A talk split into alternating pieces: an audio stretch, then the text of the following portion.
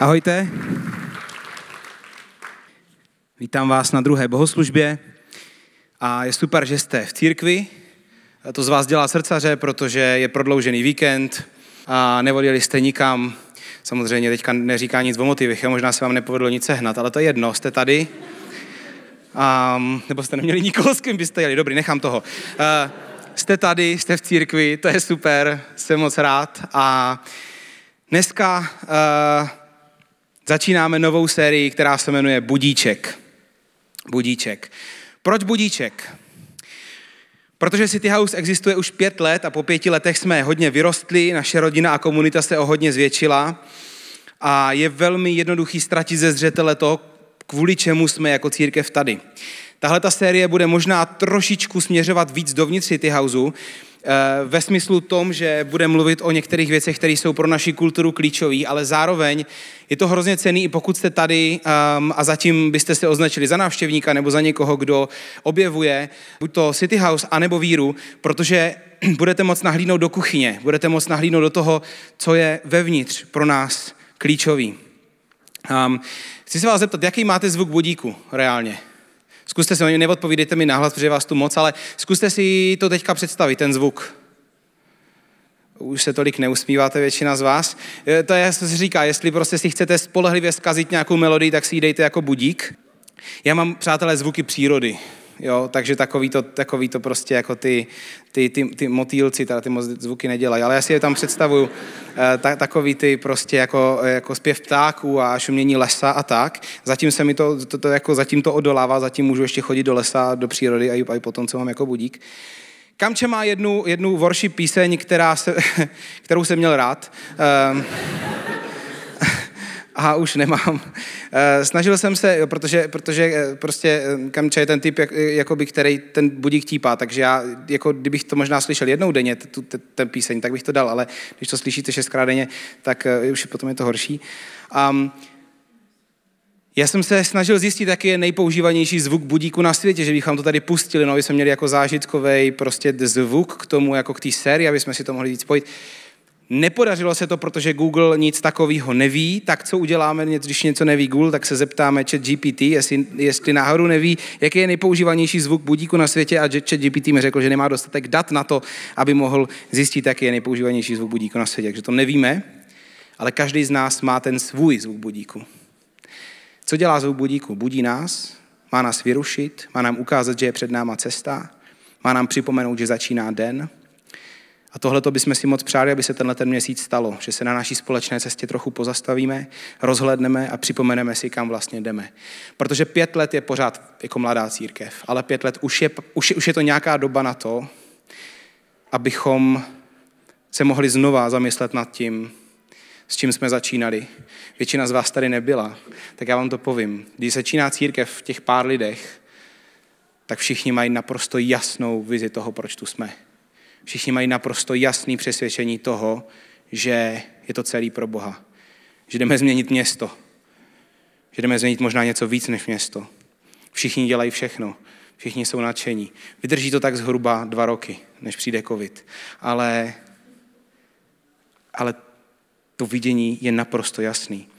A po 5 letech jsme si řekli, že to chceme připomenout.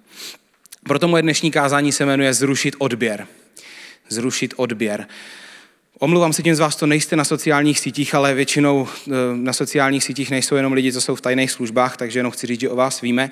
A jinak většina z vás, předpokládám, že nějaký druh sociálních sítí má, nebo chápete, co znamenají tyhle ty 2 slova. Znamená to prostě nesledovat, jít chvíli offline. A je to naschvál, že tady tohleto téma jsme zvolili na začátek té série, protože pokud se chcete na něco soustředit, pokud chcete se nechat vzbudit budíčkem, tak je potřeba předtím si možná říct, na co se by bylo dobré trochu přestat soustředit.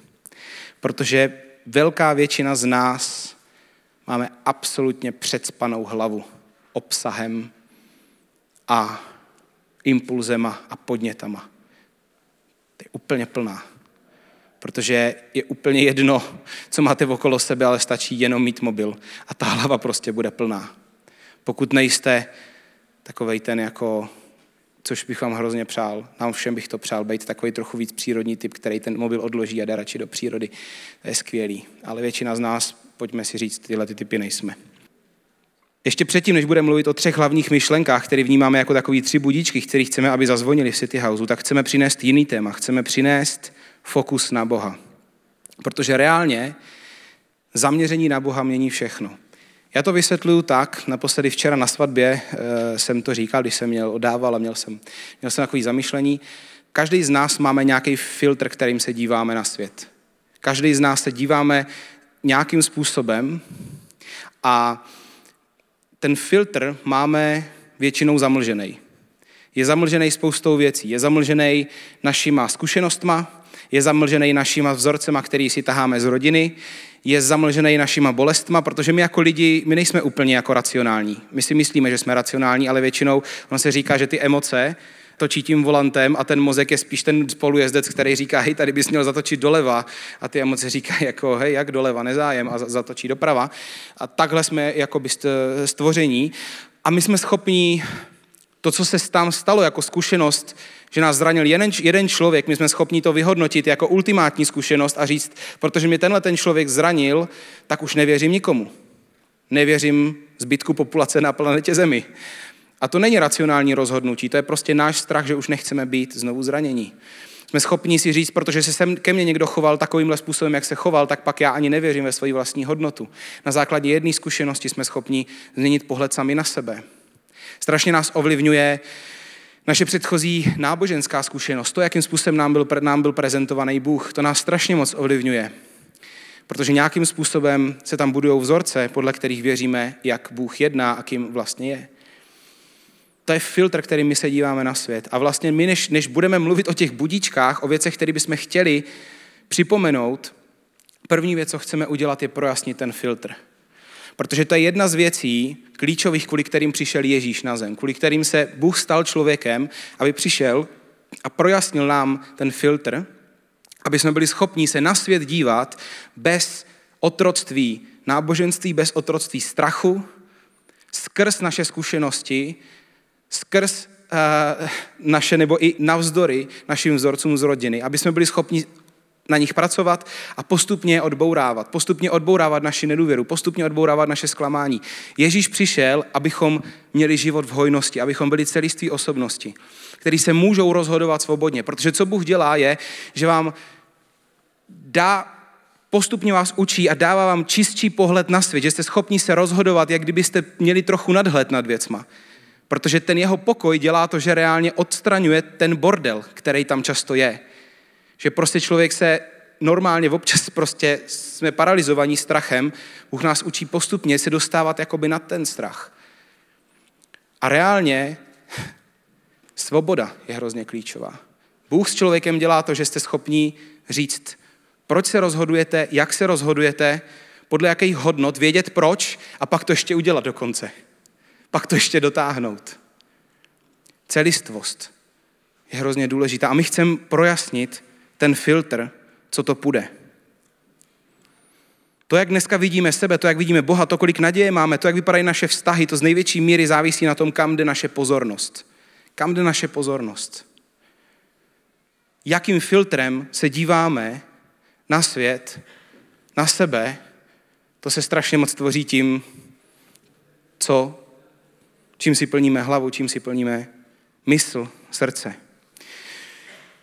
A abych to trochu vyvážil, tak řeknu, že to se jednoduše řekne a ne úplně tak jednoduše udělá. Vím to a nemluvím tady jako, že to mám hotový, protože jsou týdny a někdy jsou měsíce a jsou měsíce, které nejsou stejný a někdy máte pocit, že dělá jakoby máte pocit, že v uvozovkách děláte všechno správně a máte pocit, že jste Bohu blízko a jindy máte pocit, že hej, však jsem tohoto tak moc nezměnil a máte pocit, že to najednou nějak jakoby nejde.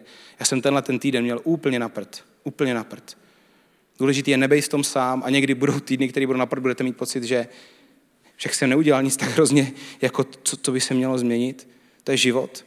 Zároveň jde o dlouhodobost, jde o vytrvalost. Je strašně důležitý, kam jde naše pozornost dlouhodobě, protože to určí, jakým filtrem se budeme dívat na svět, na sebe, na druhý, na církev, na Boha.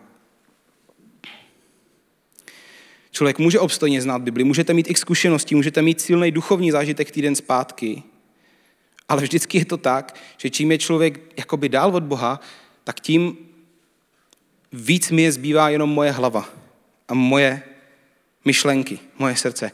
A tam to občas přestává dávat smysl. A to je přesně ten moment, kdy bychom se měli zastavit. Když věci přestávají dávat smysl, tak bychom se měli zastavit a zamyslet se, proč se to stalo. Vtip je v tom, že my většinou nepoznáme hned, když se vzdalujeme od Boha, když naše mysl jde někam jinam. My to většinou nepoznáme hned.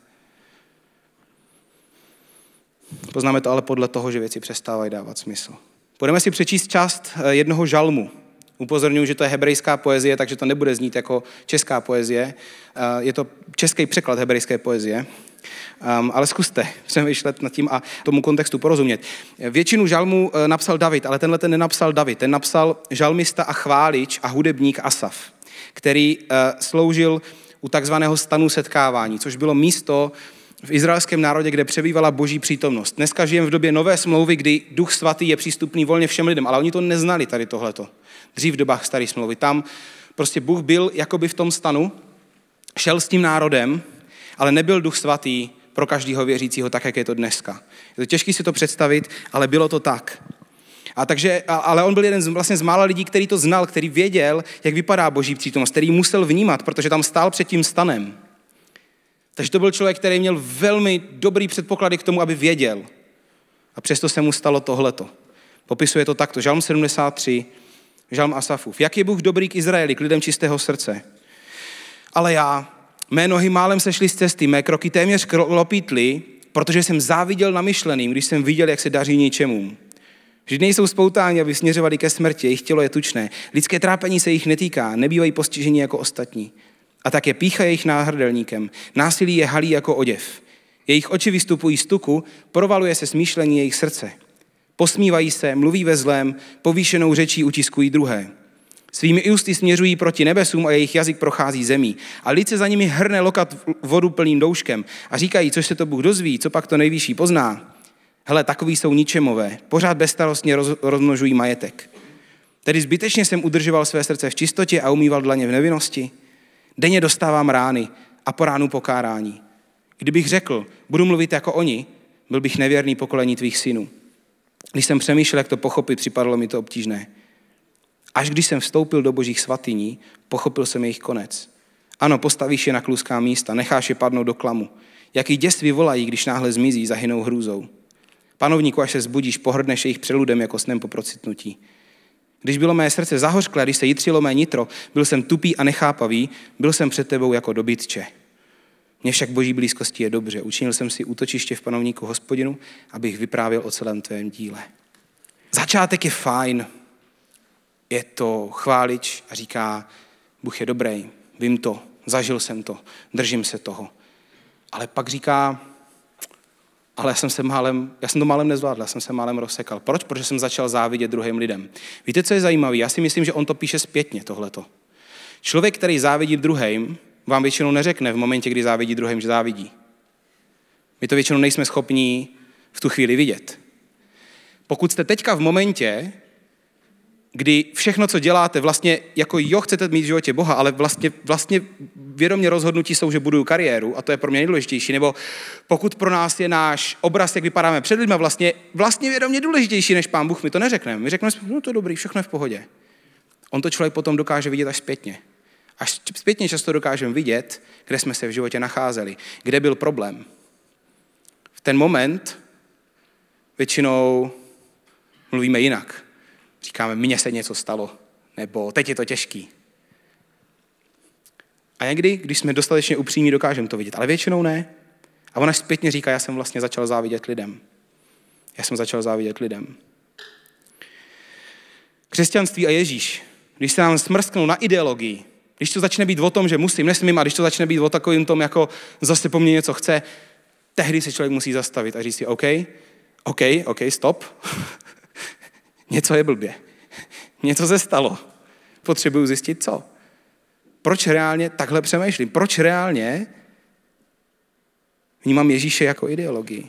Pokud se nám církev smrskne na projekt, jenomže něco děláme, co nás baví, A není tam už to, že to je komunita, že to je boží způsob, jak ukázat svoji velikost na zemi. Že budujeme boží království, že máme vizi pro proměnu Brna, třeba i Česka. Způsobem, kterému Češi budou rozumět. Že chceme měnit pohled lidí na Boha a na církev. Pokud se to stane projektem, je potřeba se zastavit, říct si, tyjo, něco se stalo, co se stalo. Pokud zjišťujeme, že už nemáme rádi lidi moc, on si člověk zase jako si neřekne, já už moc nemám rád lidi. Jak se máš, no, nemám moc rád lidi, to si neřekneme. K tomuhle to vlastně dotečem, že si říkneme, OK, vypadá to, že to tak je. Potřeba se zastavit, říct si, co se stalo. Když člověku přestanou věci dávat smysl, potom vidí všechno jinak. Když věci nedávají smysl, vidí všechno jinak. Člověk může být třeba tady. Můžete být tady, jednu neděli, všechno dává smysl, prostě víte proč, tam stačí ukončit ta věta. A pak jste úplně ve stejné situaci, zní stejný kázání, ne úplně stejný, ale podobný, nebo prostě podobný, hrajou podobné chvály a všechno je vlastně podobný, ale vlastně najednou nic nedává smysl. Kde je rozdíl? Kde je reálně rozdíl? Asaf se díval na lidi okolo a říká, já jsem jim začal závidět. Jemu to najednou přestalo prostě dávat smysl. A najednou tyhle ty věci mu přišly pozitivní. Najednou říká, jako lidi okolo mě jsou vlastně jako nafoukaní. A ono je to vlastně jako, ono je to fajn to občas pustit, ne? Jakože prostě tak, jakože upustit páru. Jo, je tam ta bezstarostnost, ne? Já tady furt musím něco řešit, jo? Krutost, ne? Po mně se chce ten mír, já furt musím být ten hodnej, jako jo? Povrchnost. Prostě mi se nechci furt se sdílet, jo, na těch haustolcích, jako už mi to prostě fakt nebaví. Povýšenost, se po mně se chce pokora, prostě furt pokora. Prostořekost, proč furt někdo po mně chce, abych mluvil hezky? No, proč to nemůžu to někdy jako prostě pustit? Popularita. Furt není to o mně. Já bych chtěla, aby to někdy bylo taky o mně. Prčic. Bezbožnost.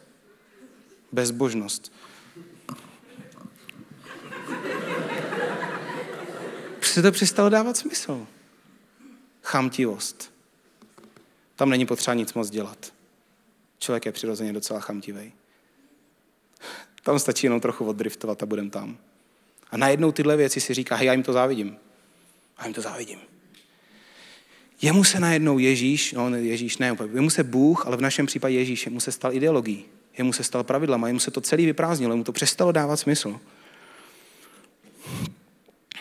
Čemu začal dávat pozornost ten Asaf? Nevím. Ale zkusme si položit tu otázku, čemu v životě fakt věnujeme podstatnou část pozornosti? Čemu? Statistiky říkají, že 4 až 8 hodin denně průměrný člověk v západní společnosti tráví na mobilu. A nepočítám, když v práci sedíte před počítačem. 4 až 8 hodin. První věc, co děláme, když nevíme, co dělat. Čekám na zastávce. Nevím, co dělat. Hele, jsem tady ve skupině lidí, nikdo si mě nevšímá. Ale možná můžete mít něco jiného. Když člověku přestanou dávat věci smysl, vidí všechno jinak. K tomu, abychom zabloudili, se nemusíme rozhodnout vstoupit do tmy. Často úplně stačí, když se přestaneme držet světla. A Asaf, protože byl chválič a věděl, jak vypadá boží přítomnost, věděl, že to dává smysl. Věděl a už začal tušit, hele, já jsem asi někde zabloudil. Asaf se ocitá v takovém svěráku. Někde mezi realitou, kde Bůh je dobrý a tvaruje to můj život, a mezi pochybnostma, jestli mu vlastně následování Boha a služba stojí za to. A klade si hrozně upřímné otázky. Říká, bylo to zbytečný, že jsem se udržoval v čistotě a umýval jsem svoje dlaně v nevinnosti. Denně dostávám rány a po ránu pokárání. Asi procházel něčím těžkým. Člověk, když prochází něčím těžkým, vždycky je to rozcestník. Buď to se rozhodnutím projít ne sám, ale často na kolenách s Bohem. Zlomí mě to, nechám, aby mě to zlomilo tím dobrým způsobem. A nebo necháme mě to odhodilo někam pryč. A on říká potom, kdybych řekl, budu mluvit jako oni, tak jsem byl bych nevěrný pokolení tvých synů. Říká, jako nemůžu úplně jako říct, že jsem prostě pryč. Protože vím, kdo je Bůh. Když jsem přemýšlel, jak to pochopit, připadalo mi to obtížné. To je ten moment, kdy tam už je jenom ta hlava. Říkáme si, je to těžký. Zažít Boha a vracet se k Bohu je něco úplně jiného. Pak přichází bod obratu. Asaf tam říká klíčovou věc, která je klíčová i dneska pro nás. Klíčový verš tohoto žalmu říká, až když jsem vstoupil do božích svatyní, pochopil jsem jejich konec. Předtím jsem nechápal. Najednou, jak jsem vstoupil do boží přítomnosti, najednou, jak jsem nechal Boha, aby tvaroval můj filtr, kterým se dívám úplně na všechno ostatní, najednou to dává smysl. Když člověk, který má 10 dioptrií na každém oku, bude krájet cibuli, tak mu taky neřeknete krájí to pořádně. Ale dáte mu brýle. A přesně to je ten první krok. Potřebujeme filtr, kterým se díváme na všechno ostatní. Jinak prostě nemůžeme krájet pořádně. Bože, když jsem tě neměl blízko, tak nic nedávalo smysl. Služba nedávala smysl. Neměl jsem vlastně zájem o lidi. Církev nedávala smysl, stávala se projektem. Je úplně jedno, že v hlavě tuším, že je něco špatně. Prostě když nejsem blízko světlu, začne mě pohlcovat tma. A pak dodává epickou větu, přátelé, epickou. Byl jsem tupý a nechápavý, byl jsem před tebou jako dobytče. Toho byste si nevšimli, tohle verše normálně, hádám. Co je dobytče? Kráva. Můžeme být chytří, mít znalosti, zkušenosti, ale když se rozhodneme příliš dlouho se krmit věcma a dávat pozornost věcem, které nemají věčný přesah, tak ztratíme schopnost vnímat věci božím pohledem. Ztratíme ten nadhled. Ztratíme ten pohled, který bude projasněný. A nebudeme... Ztratíme ten pohled, kde nejsme otrokama svojí vlastní osobnosti. Nejsme otrokama věcí, které nás tvarovaly, vzorců z naší rodiny, našich strachů. A on říká, Asaf to říká, jo? Nezlobte se na mě, on to říká, jo? Když tak napište na asaf@gmail.com nějakou zpětnou vazbu, ale on říká, když jsem vlastně tehdy byl naštvaný a když jsem tomu nerozuměl, byl jsem před tebou jako... Říká, toto jsem byl já. A někdy říkáme, já jsem takový zaseknutý. Pojďme, zaseknutý. Další. Chápu, že ten obrázek nemá jako kvalitu, ale ono je to zase kouzelný takhle, jo? Jednou za čas prostě mít takový obrázek, dovolit si to, že můžete mít rozpixlovaný, to je jako super. Tohle jsem byl reálně já jsem byl zaseknutý. A zase, člověk to je schopný vidět až zpětně. Ale on nám dává tady tuhletu lekci. Poznáme jednoduše, když přestáváme mít ten pohled toho čistého filtru. Roste v nás nespokojenost, frustrace a pýcha. A naše schopnost porozumět věcem reálně skrze boží pohled je asi taková, jako když čumí kráva.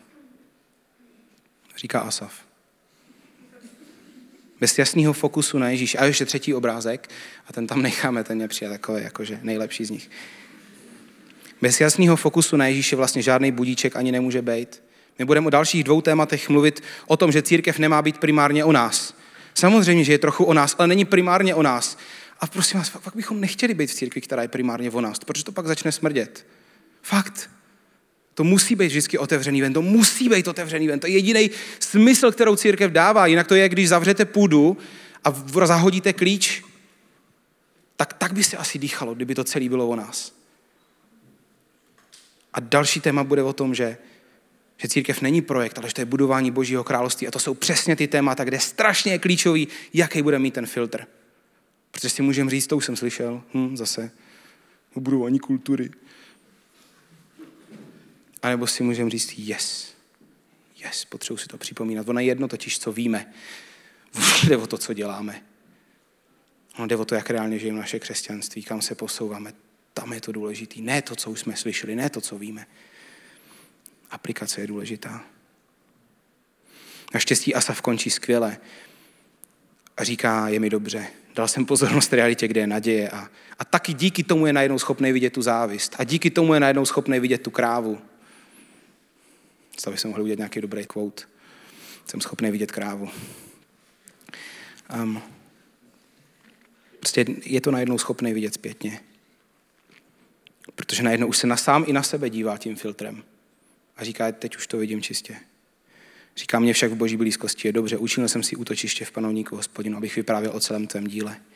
A přál bych si, aby dnešek pro nás byl tou připomínkou toho, že potřebujeme čistý filtr, protože bez toho nebude nic dávat smysl. Bez toho nám zbyde jenom projekt, jenom poučky, jenom nějaký prázdný keci na rovinu. Tohle zbyde.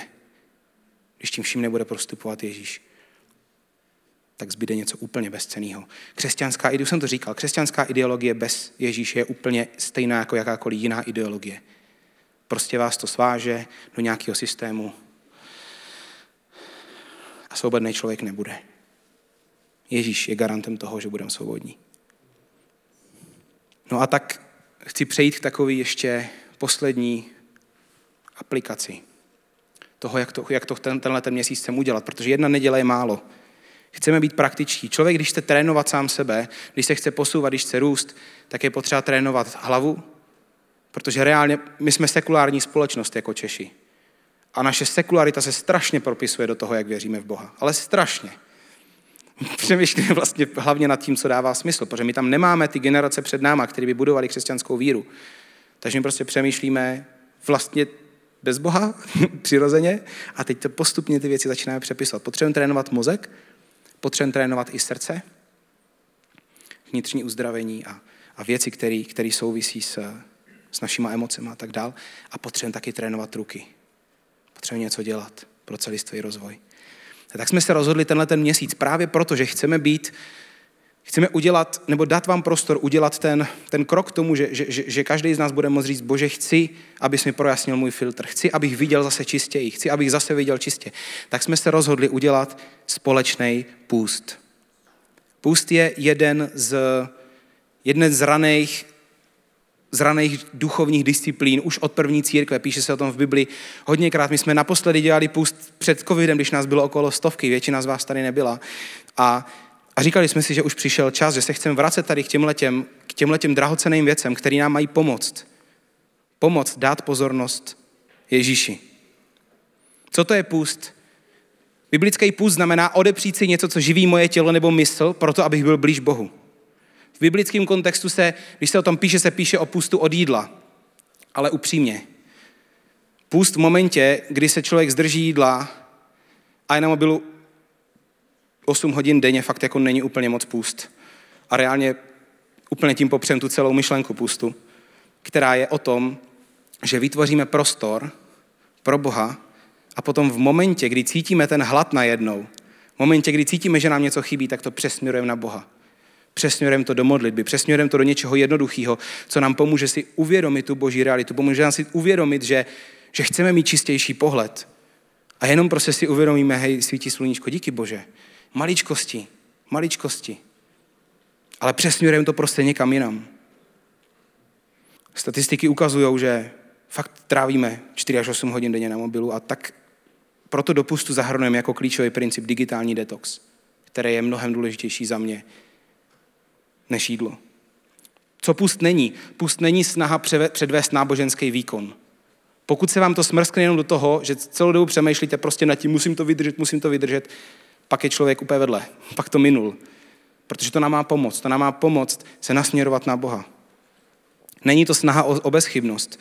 Neznamená to jenom obejít se na nějakou dobu bez jídla. Půst jako snaha o výkon je pouze dieta nebo hladovka. Pokud víte, že jste na sebe zlí v tomhletom a že celou dobu, že budete hrozně přemýšlet nad tím, abyste to zvládli, tak na sebe buďte trošku hodnější. Dejte si třeba týden a jeden den z toho si řekněte dneska prostě ve středu je to day off. Jo? A někdy, když si člověk dá tu svobodu a řekne si prostě, hele, tady mám okno, kdy vlastně půst neplatí, tak pak zjistíte, že to vlastně nepotřebujete. Že to bylo jenom o tom dát si trochu víc svobody a nebrat to tvrdě, nebrat to jako povinnost, ale brat to jako něco, co mi má pomoct. Brat to jako něco, co má vytvořit prostor. Co chci udělat, protože vím proč. Nemá to být kvůli druhým lidem, ale abychom sami sobě dokázali, ani aby jsme sami sobě dokázali, že jsme dobří křesťané. Má to být vytvoření prostoru pro Boha. Ježíš na jednom místě v Matoušovi 6. kapitole 16. až 18. verš říká: nedělejte to kvůli druhým lidem. On to tam říkal zákonníkům a farizeům, kteří se prostě, když se postili, tak se tvářili, jako se postím. Proto nedělali to pro sebe. Nedělali to kvůli svým vztahu s Bohem. Dělali to proto, aby ostatním ukázali, že jsou dobří. Takže říká naopak, když se postíš, se usmívej. Je to super, všechno je dobrý. Dobrý, přeháním, jo? Nemusíte říkat, že je všechno skvělý, ale prostě nedělám to kvůli sobě. Nedělám to kvůli druhým. Jste se zasmázat, zastavit mě. Dělám to kvůli tomu, že vím proč, ale ne proto, abych já vypadal sám před sebou jako lepší člověk. Ještě 3 krátké případy, abychom viděli, že je v půstu moc. V souvislosti s Ježíšem je zmíněný půst. Ježíš se postil 40 dní před začátkem svojí služby. Předtím, než začala jakákoliv jeho veřejná služba, tak šel na poušť, to není v Izraeli tak těžký, a 40 dní nejedl. A měl fakt hlad. Ale to je smysl půstu. Že něčeho se vzdáme, aby jsme tu pozornost přesměrovali na Boha. První takovej princip je, že půst nás připravuje na změnu. Je dobrý, když vás čeká něco velkého, tak se modlit a postit. Já jsem měl jedno období v životě, asi rok a půl, dva roky, kdy jsem se postil 2 dny v týdnu. A udělalo to se mnou divy. Jako moje vnímání Boha bylo úplně jinde.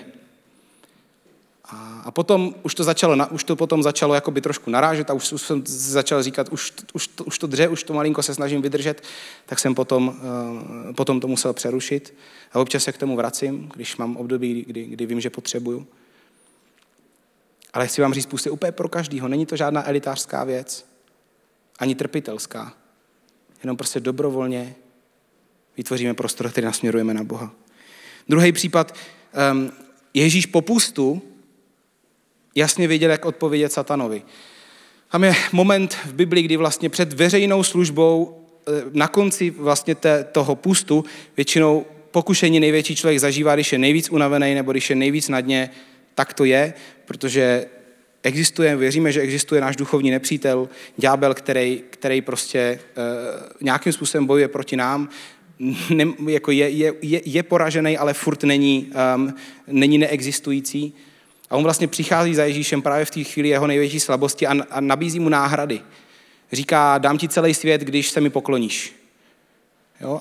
A Ježíš mu odpovídá. Je to takový test prostě, takový finální test před začátkem Ježíšovy služby. A Ježíš mu odpovídá a sice má hrozně slabý tělo, ale jeho mysl je naostřená.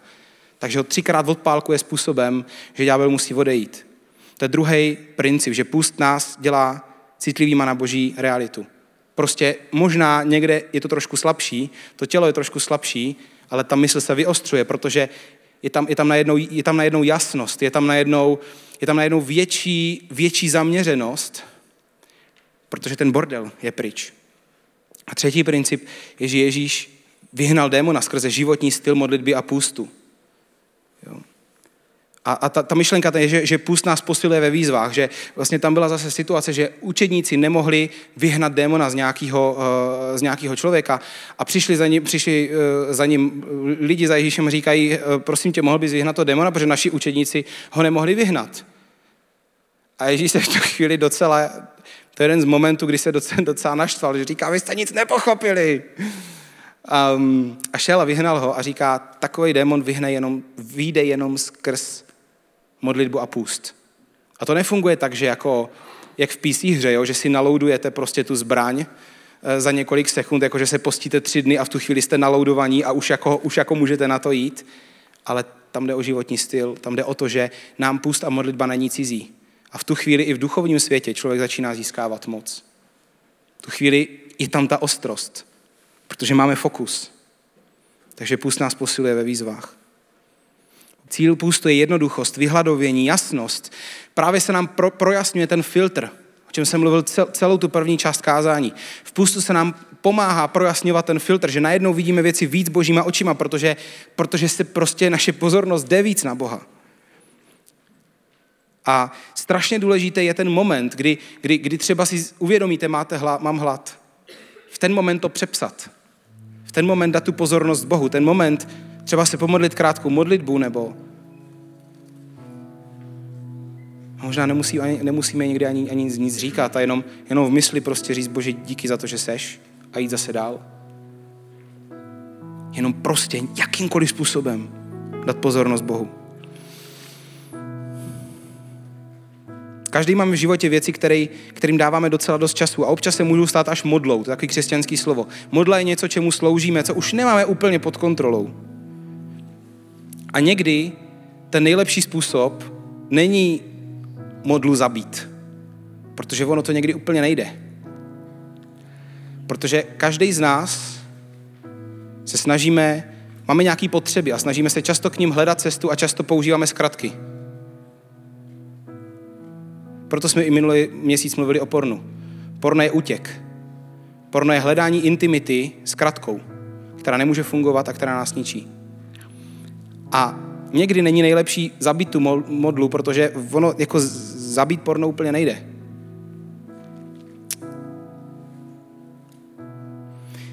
Ale má smysl si spíš položit otázku, co mi ta modla dává a začít to pomalu hledat u Boha.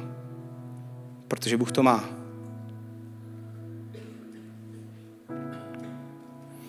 A k tomu může pomoct půst.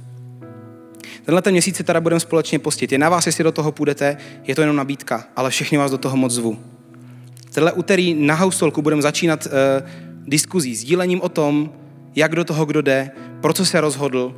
Začínáme středou. Pokud nemáte Householk, je to dobrá příležitost se přihlásit na Householk přes web. A nebo toto můžete, pokud nemáte Householk, jet i sami. Vyberte si sami, jak dlouho se chcete postit. 1 týden, 2 týdny, 3 týdny. Ale můžete si vybrat svůj vlastní model. Vyberte si, čeho se vzdáte. Není jeden způsob. Zvolte ten váš, který vám pomůže vytvořit prostor pro Boha. Jako základ doporučujem digitální detox. Samozřejmě pokud máte nějaké zdravotní problémy nebo omezení, tak to prosím berte do úvahy a nedělejte nic, co by vám mohlo reálně přitížit. Nebuďte na sebe příliš přísní v tom, protože to není o tom držet hladovku. A Bůh nepotřebuje oběti, které nevíme, proč děláme. Je dobrý využít ten čas půstu na budování jiných duchovních disciplín, čtení Bible, modlitba, návyk štědrosti, pravidelný ticho.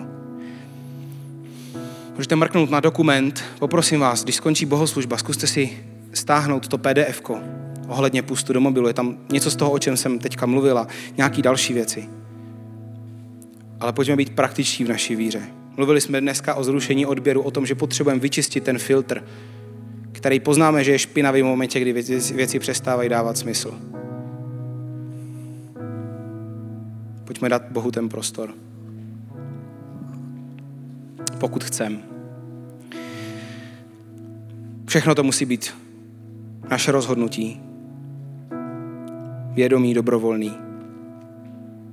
A teď budeme zpívat poslední chválu a já vás chci poprosit, abyste v té poslední chvále, pokud chcete, tak abyste sami Bohu řekli to, co mu chcete říct. Bože, potřebuju vyčistit ten filtr. Potřebuju, aby se mi vrátil ten smysl do věcí. Potřebuju vidět čistě. Možná máte jenom jednu oblast v životě, o které si říkáte, tady chci znova vidět čistě.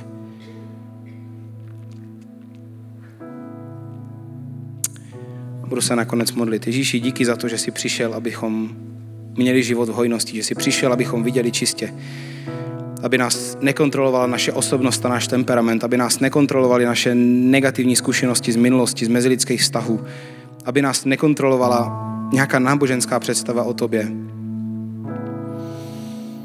Abychom nemuseli chodit s pohledem zabořeným do země, ale mohli mít ten nadhled, který můžeš dát jenom ty. Tu svobodu se rozhodovat, kterou můžeš dát jenom ty. Prosím tě, Ježíši, aby si teďka lámal lži, kterým jsme uvěřili. Lži, který nám brání vidět.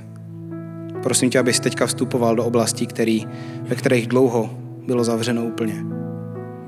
Ve kterých dlouho nikdo nebyl. Prosím tě, Ježíši, aby se citlivě dotýkal přesně tam, kde to je potřeba a přinášel smysl. Přinášel uzdravení, přinášel tu jasnost, tu čistotu, Ježíši. Prosím tě, abychom tenhle měsíc mohli zažít takovej potřebnej budíček, že si řekneme, jo, vidím to, vidím tě, Bože, vidím tě. K nás do toho prosím tě veď. Prosím tě, dej, ti půst pro nás může být dobrý motiv, dobrý způsob. A ukazuj se, prosím tě, nám, ukazuj se lidem, kteří se pro ten půst rozhodnou. Ukazuj nám, jaký malý zázraky, anebo možná velký se můžou dít, když prostě řekneme, že ti chcem dát víc naší pozornosti.